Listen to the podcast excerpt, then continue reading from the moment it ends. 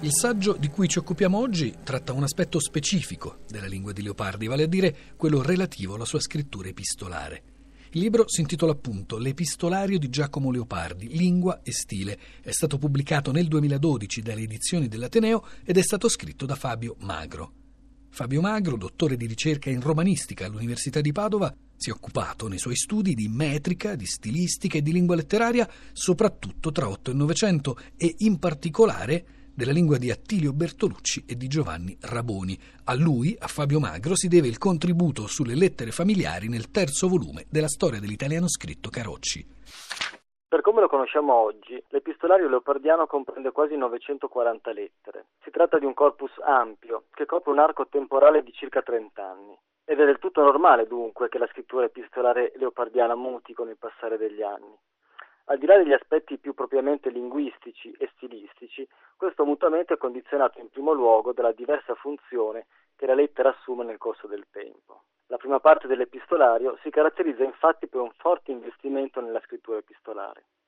La lettera rappresenta in sostanza l'unico mezzo con cui il giovane conte può cercare di uscire, almeno idealmente, da Recanati e dalla stretta cerchia familiare. In questa prima fase dunque Leopardi usa tutte le sue capacità dialettiche per attrarre a sé i propri interlocutori. Il desiderio di amore, amore, amore, fuoco, entusiasmo, vita, come scrive il fratello Carlo il 25 novembre del 1822, si esprime ad esempio in una tensione all'accumulazione, sia sul piano più propriamente linguistico, sintattico, sia sul piano lessicale, con l'apertura al registro basso e al turpiloquio accanto all'elemento aulico e letterario.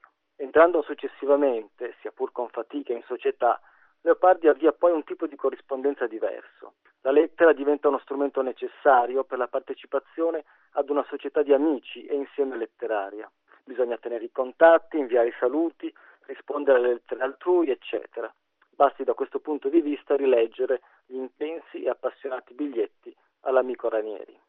Ranieri mio, io ti scrivo un nulla ma sempre, sono la più infelice delle creazioni senza di te, ma ti prego sempre a non precipitare.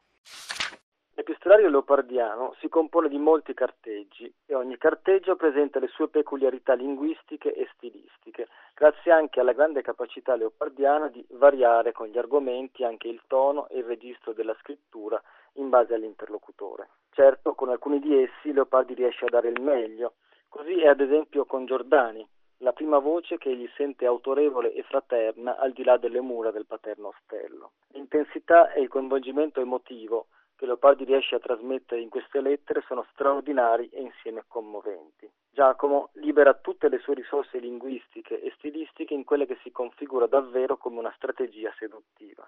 In queste lettere si coglie immediatamente la capacità di Leopardi di toccare corde diversissime, dalla citazione colta in latino o in greco al riferimento proverbiale, dalla confessione scoperta della propria più fragile intimità al giudizio letterario già netto e consapevole.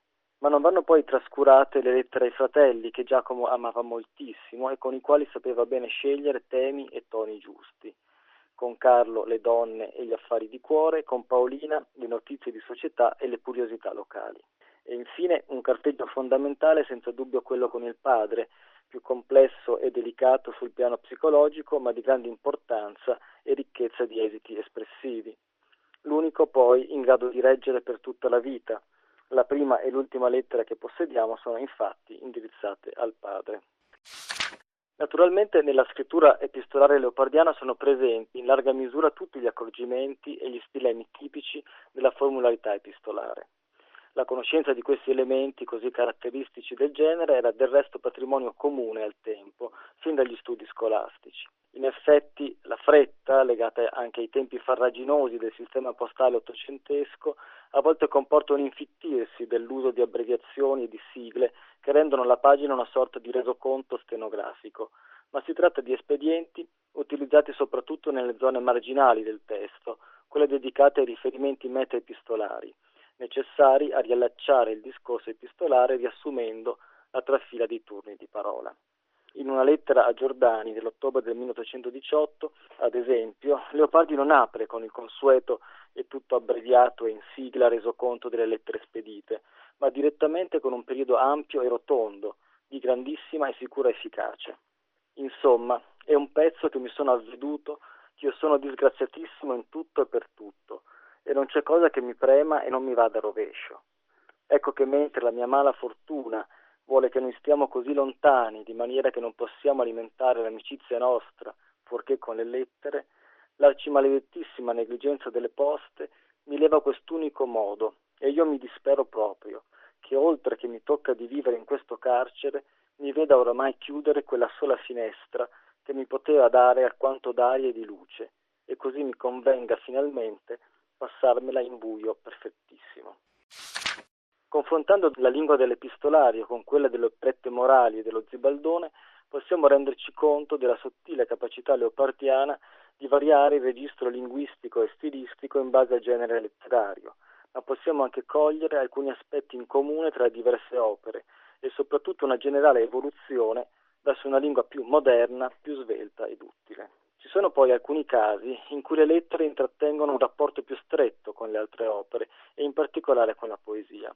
Se infatti leggiamo l'inizio di una lettera a Giordani del 24 aprile 1820 troviamo Se noi fossimo antichi tu avresti spavento di me, vedendomi così perpetuamente maledetto dalla fortuna, e mi crederesti il più scellerato uomo del mondo. Io mi getto e mi ravvolgo per terra, domandando quanto mi resta ancora da vivere. La mia disgrazia è assicurata per sempre. Quanto mi resterà da portarla? Quanto? Ecco, qui possiamo benissimo sentire l'anticipo di un passo che di lì a poco sarà ripreso quasi letteralmente nella sera del dì di festa, ai versi 21-24. Intanto io chieggo quanto a vivere mi resti, e qui per terra mi getto e grido e fremo, o giorni orrendi in così verde etate. La circostanza è davvero notevole e ci permette di notare come proprio le lettere rappresentino il corrispettivo in prosa dei canti. La poesia dei canti e la prosa delle lettere, infatti, nascono e si nutrono di una stessa fondamentale condizione sentimentale e psicologica, condivisa da nessun'altra opera leopardiana almeno nella stessa misura. Centrale è in entrambi i casi il rapporto io-tu, ossia la ricerca di un interlocutore solidale con cui condividere la propria bruciante interiorità.